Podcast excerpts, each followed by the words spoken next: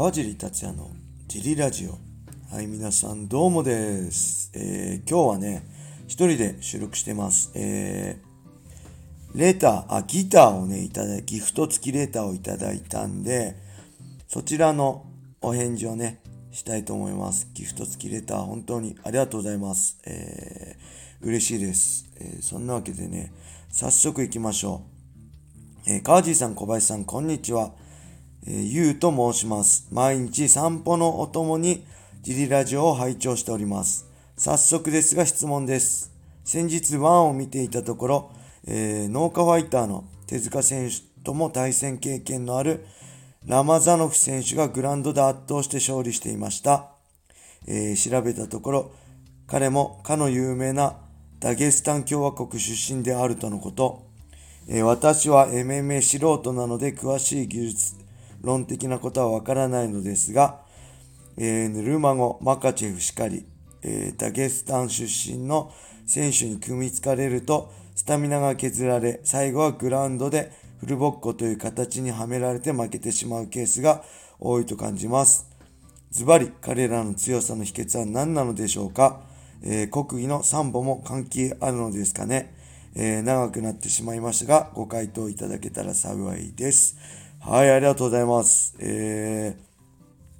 ー、MMA 素人と言いつつね、しっかりワンの、えー、ラマザノフ選手とかね、手塚選手とか知ってるとこを見ると全然素人じゃないんですが、そうですね。この、ヌルマゴメドフね。元 USC ライト級チャンピオンのヌルマゴメドフだったりね。あの、今ものすごい勢いで USC ウェルター級で登ってきてる。あ、それ違うか。USC ライト級のマカチェフですね。現代3位でしたっけ ?5 位でしたっけ？のマカチェフね。えー、の出身のダゲスタン共和国についてちょっと調べてみました。せっかくなんで。えー、まずね、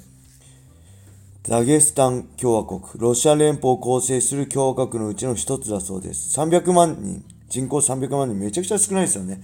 日本人がまあ1億2000万人いるとすれば、すごい少ない人口なんですけど、その中に102の民族が暮らしているとのことで、えー、隣接している国としてね、アゼルバイジャンもあります。だからムサイフがいるね。この辺強いファイター、強い生き物として強い人間が多いんでしょうね。えー、そしてダゲスタン共和国出身の MMA ファイターとしては、えー、先ほども言った元 USC ライト級王者のあハビブ・ヌルマゴメドフ、そして、えー、現ね、USC ライト級ランキング5位ですね、イスラム・マカチェフ、えー、そしてベラトールの、えー、ランキング、えー、バンタム級、マゴメド・マゴメドフね、もいたり、えー、古いところで言うと、リングス・ロシアのウォールガ・ハンだったり、えウォールガ・アターエフ。あとはね、えー、元気ですか？大晦日で、所戦で、所さんをね、スラムで KO したユサップ。あワンでね、イマンダリ選手とも戦ってますね。なんかがいます。他にも強い選手たくさんいるんですよね、今 MMA、MMA で。はい。で、ダゲスタン共和国では格闘が全てを決めると言われているぐらい、この格闘技が盛んであるみたいです。もともとね、レスリングが人気で、もうこのダゲスタンではね、大昔から、もうほとんどの村に自警団、自分たちをね、守る、そういう自警団があり、その自警団でね、レスリングを訓練していて、で、その自警団でのレスリングの大会の優勝者は、その民族の中でね、そのすごい敬意を欲しいままにして村の誇りとされてたそうですね。だからこのレスリングっていうのはすごい、なんだろう、根付いてるんですよね。その国、村、一つ一つの村に自警団として、トレーニングの一環としてレーシングが根付いてる。えー、そして、最近ではね、そのレーシングから、そのヌルマンゴメドフだったりね、そういう MMA ファイター、ね、稼げるってことで、有名になれるってことでね、レーシングから MMA にね、シフトする選手が増えているとのことで、まあ、本当にこの幼少期からね、格闘技を始める環境があるそうです。えー、ダゲスタン人は、本当若いね、格闘家の育成に、えー、すごいお金を、すごい多額のね、お金を惜しみなくね、投資して、家族のね、誰かが格闘家をしていてね、才能があるとなれば、もう親戚一同でその若いファイターを育て、全面的に援助する義務があるそうです。えー、すごいね、比較的貧しい共和国だみたいなんですが、まあ、実際にこう格闘技はね、国家レベルだったり、この家族、民間レベルで多くの投資を集めていて、本当この家族のね、収入多い少ないにかかわらず、有望な才能ある選手には、えー、その親族がね、一致団結してその選手を支えてるっていうのあるみたいでなかなか日本ではないですよね。あの、投資、たくさん投資してた、いっぱい、とにかく格闘技に集中して練習しろっていう環境。それも才能も必要なんですけど、そういうのがね、国としてあるみたいですね。で、才能あるものは、そうやってジムにの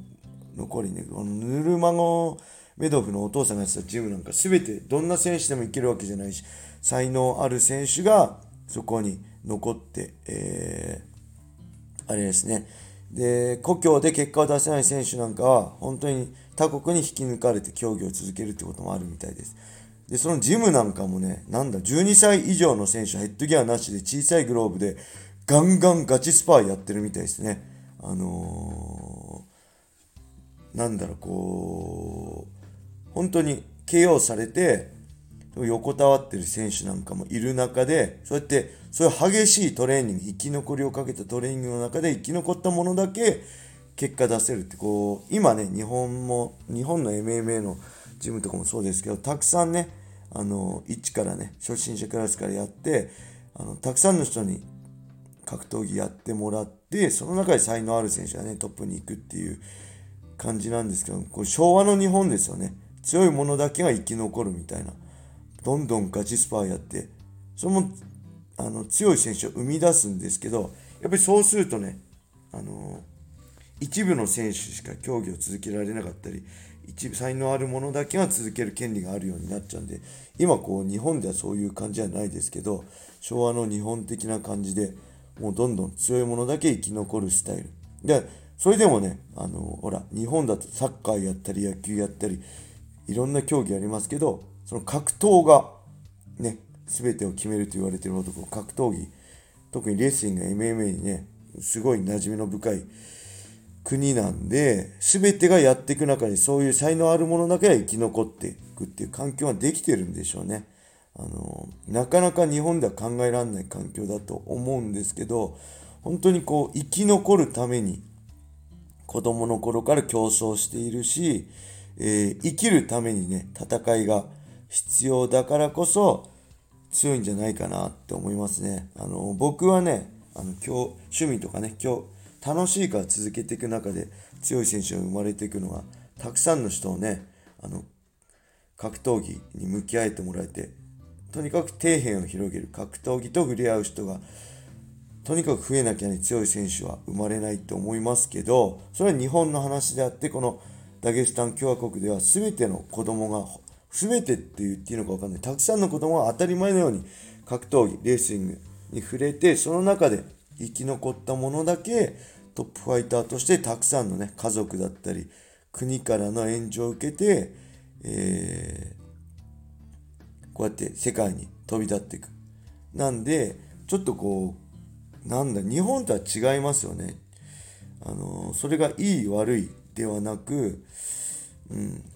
なんか生き残るために格闘技が必要ってことなんで、もう、なんだろう、その格闘技との向かい合い方がそもそも、まあ、我々日本人だったり普通のね、海外のアメリカでもそうなんです。趣味として格闘技始めて強くなろうと思ったり、最初からチャンピオン目指してね、やってる人いますけど、それでも始めたきっかけはね、生きるためとかではなくて、まあ、その親にね、レスリング始めさせられたとか、そういうのだと思うんで、そもそもね、その格闘技始める理由が、普通の、普通、どっちが普通かわかんないですけど、我々とはね、日本の人とは違うっていうのが、この強さじゃないですかね。うん、この強さの秘訣、やっぱその辺、強いですよね。生きるために格闘技が必要なのと、趣味で格闘技が始めたっていうのとやね、向き合い方が全然違うと思うんで、